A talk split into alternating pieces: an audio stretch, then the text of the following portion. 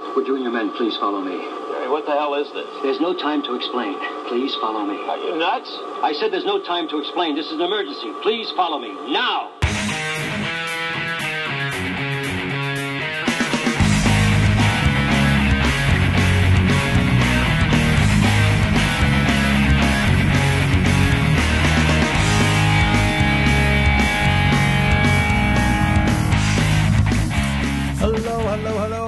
To episode two from the Movie Mug. I'm Steve Piggott. Well, we are now on iTunes. Yay! So there's going to be a link on the website www.themoviemug.co.uk. That's www.themoviemug, all one word, .co.uk. And to celebrate that, I'm going to be doing five shows this week. That's right, that's one a day for the rest of the week. This is number one, and there will be four more right the way up until Good Friday or Friday uh, in uh, in this country at least. Um, so I realised last episode I kind of gave away the whole film. Yeah, that's right. I spoiled everything. I gave away how it ended and the lot. And well, there will be spoilers. This is a kind of a review, kind of synopsis, kind of uh, podcast. So there will be things in it that you know will spoil the film slightly but I'm going to try and keep them to a minimum.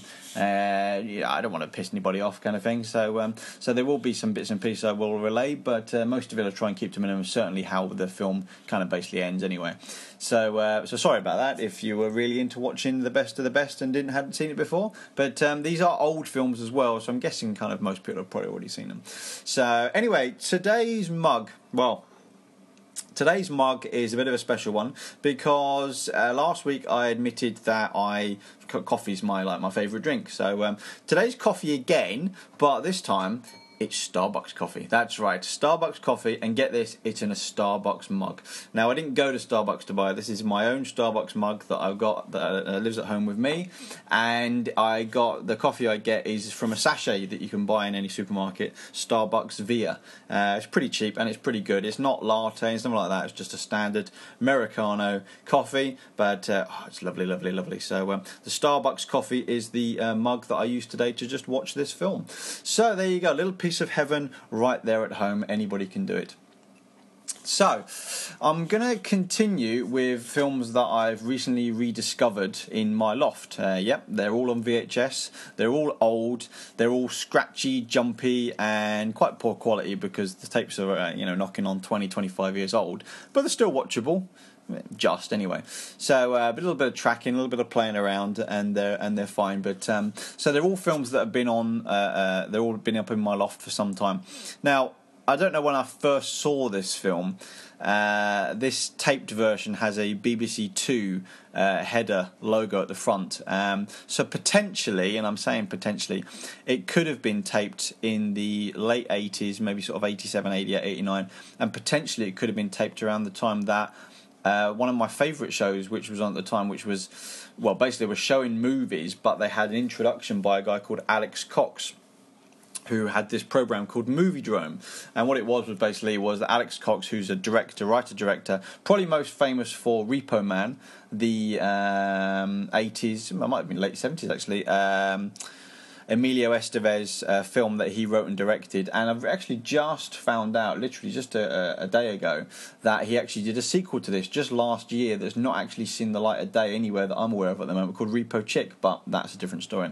Anyway, he had this program called Moviedrome, and he would he would introduce the film and he would talk about the film. So it's kind of like a little bit of a sort of like pre pre-trailery kind of thing to the film that was actually going to be shown, and they would all be not new films. They were, you know, I mean, back in the back in those kind of days, films would take, you know, three or four, maybe five, six years to actually come out on TV. I can remember getting the radio or the TV time sort of around Christmas time, uh, you know, as a kid and going through and seeing what was coming up. And there would all be films that would have been at the cinema six, seven years ago, but they'd just come on a TV and it was a big deal not like that anymore, but, um, but that was what it was then. So potentially this could have been a Moviedrome um, uh, film that was being announced uh, or, or, or, shown, and that's where I got this from. And that might be where I kind of first saw this film um, and where this taped version may have come from. But it's uh, it's called Capricorn One. It was released in 1978, and it's a dramatic thriller about a, a mission to Mars that at the last minute uh, the astronauts, literally, I do mean at the last minute, the astronauts at the beginning of the film are sitting in their shuttle, they're doing all their checks, uh, everybody's outside, as you would imagine them being outside with you know, binoculars and waiting to see the shuttle being taken off. This is a mission to Mars. That right at the last minute, they get pulled out of the ship, um, and the mission has to be faked by, uh, well, by the agency, the, the space agency. They're never actually called NASA in this film, but it is NASA. Um, because the mission won't work. It simply won't work. There's something wrong with the life support. And there's something that basically means that the mission the, the mission won't won't succeed. So to save the millions, maybe even uh, I think there's I think there's millions of dollars back then, not billions of dollars, millions of dollars that have been poured into this, and obviously to save face of the agency and and potentially the government, they decide to uh, fake the Mars landing on uh, the the actual ship takes off that that takes off for real and the astronauts are whisked away to a secret location and they are then told the truth. They reluctantly agree, they're kind of forced into it a little bit that they're going to do this. They're, they're going to, they're, they're, there's going to be an elaborate hoax uh, with only a few involved. Um, it, the setup echoes sort of like a real life theoretical conspiracy that's sort of like been playing out for many many years, even like decades. That you know the Americans never actually went to the moon. It was all a big conspiracy, all a big stage. You know everything was done on a soundstage. So it really echoes that, and I think that's where obviously the directors, uh, director and who who also wrote it, kind of got the idea from in the first place uh, to do this. And it's um, and it's it's quite a fantastical proposition that you know, potentially could happen. Um, there's plenty of videos on YouTube, real or not, you know, um, uh, about the um, about the Mars, uh, sorry, the the moon fake landings. So if you want to watch, uh, have a look at those. Uh, I saw a documentary called um, Conspiracy Theory Did We Really Land on the Moon or something like that probably about 10, 15 years ago that uh, that got my mind thinking. But you know, I don't necessarily believe they're true or not. But it, it's it's fun to see that. I think I'm a bit of a bit of a conspiracy theory fan, if I'm if I'm honest with myself. But um, obviously, so that sets up. It's a similar proposition in this film, only it's with Mars this time.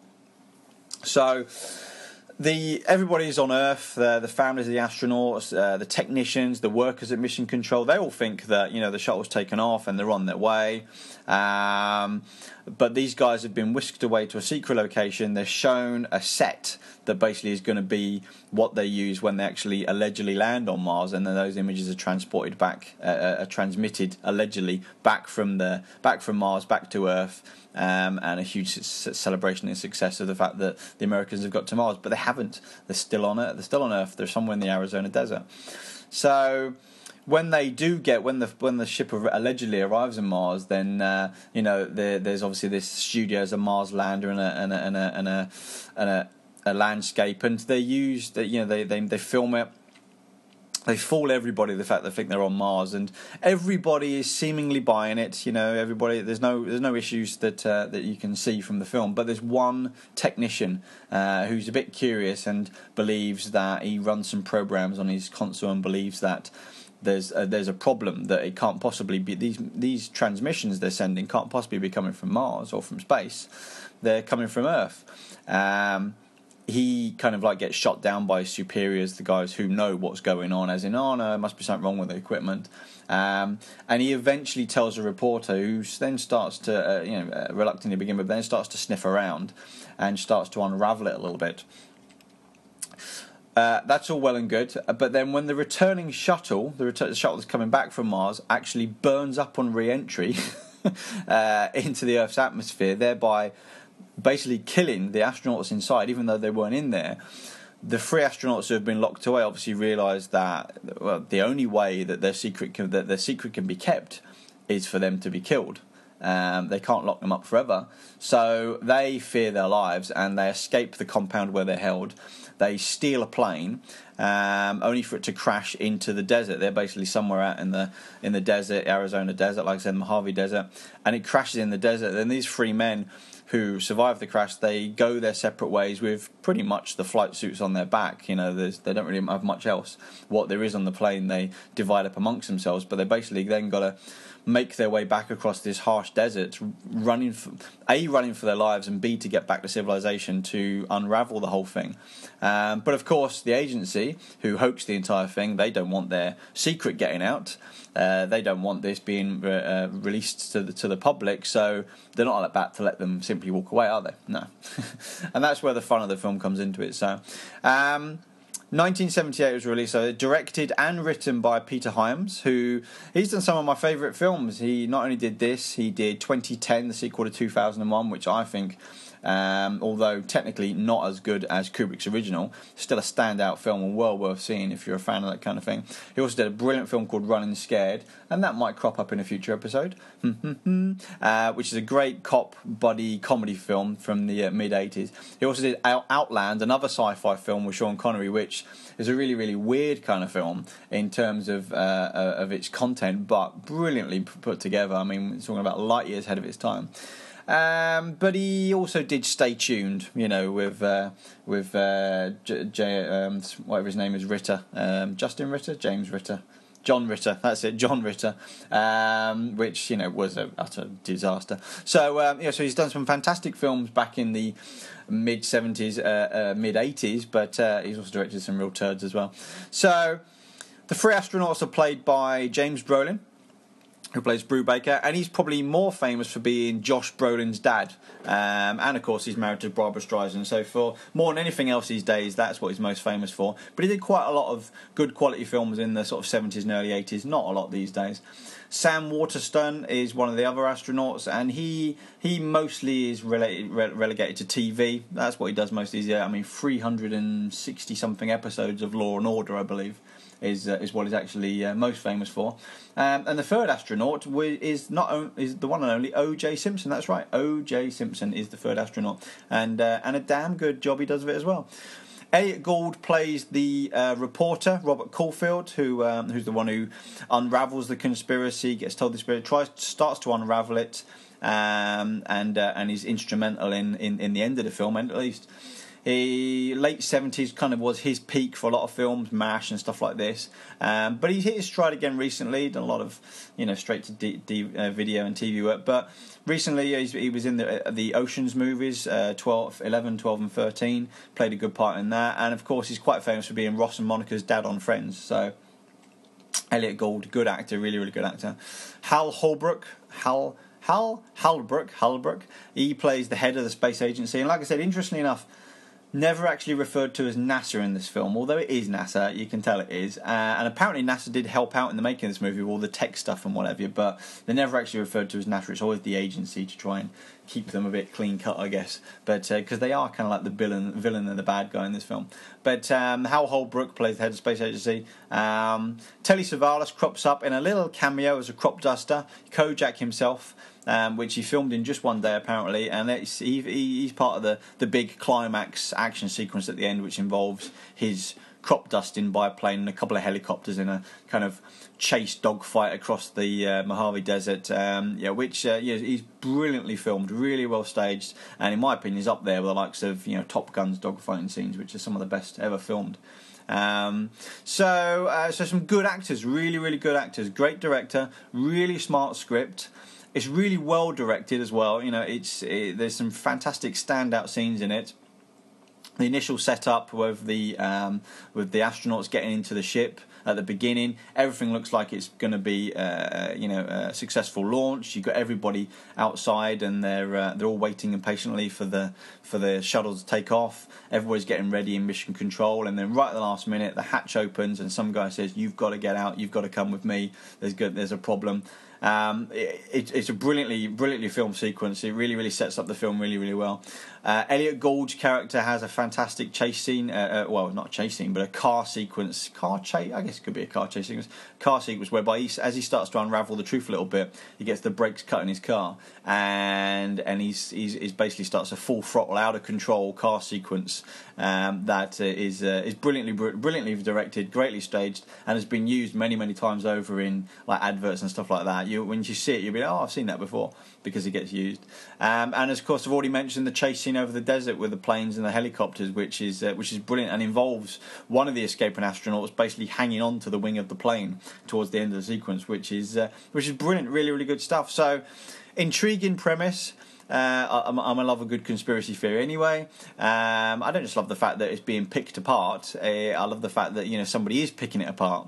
Um, there's a little bit of entropy there, and I'm a bit of a fan of entropy. The setup is tantalising. It's a great cast. Everybody pulls their weight here. Uh, it could have been quite hokey. Uh, especially the scenes with them on the fake Mars, kind of like jumping around and all that. But it's done really, really well, and it's uh, even even the astronauts. The astronauts at one point jump off the ladder to get to the surface, and you expect it to be slow, but obviously it wouldn't be able to be slow because they haven't got the the, the gravity um, facilities that you know the lack of gravity facilities. So what the directors of the film that they're shooting to actually fake it, they actually slow that sequence down. You see it played out, and it and it works. It just really really works. So it's not hokey at all. It really really is. It's it's a smart script, smart dialogue.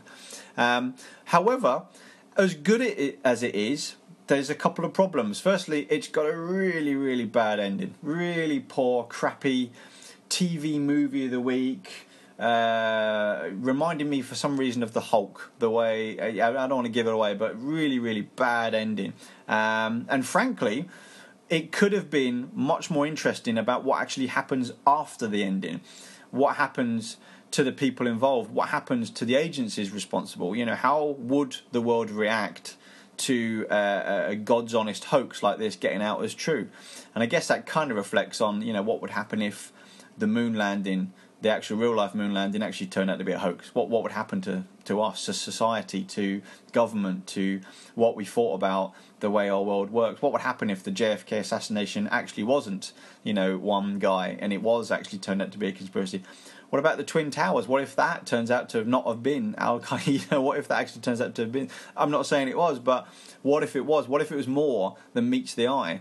And I don't mean Transformers, but what if it was more than meets the eye?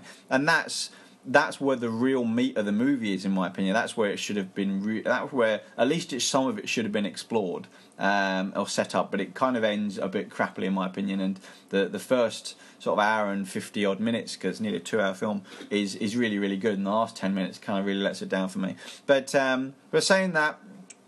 I think this is a film that's begging to be remade as well, and possibly in a remake, they could. I mean, it's already great source material. It's a fantastic premise. They could add in some of that fallout, you know, some of those what if statements actually realised, you know, potentially that that could be put in there, um, even if it's only like a, an epilogue um, at the end, you know, kind of like a, a 10, 15 minutes, and then then it cuts it short, kind of thing. I, I don't know, you know, there's there's ways to which to do it. Um, hey, Josh Brolin could even play the part his dad played. You know, he could really, really turn it around. But, um, but I think it's a film that's begging to be remade, um, bring it up to date, state of the art effects. Although most there's not a lot of space stuff in it. It's it's all set on uh, all set on the ground, so it's not really.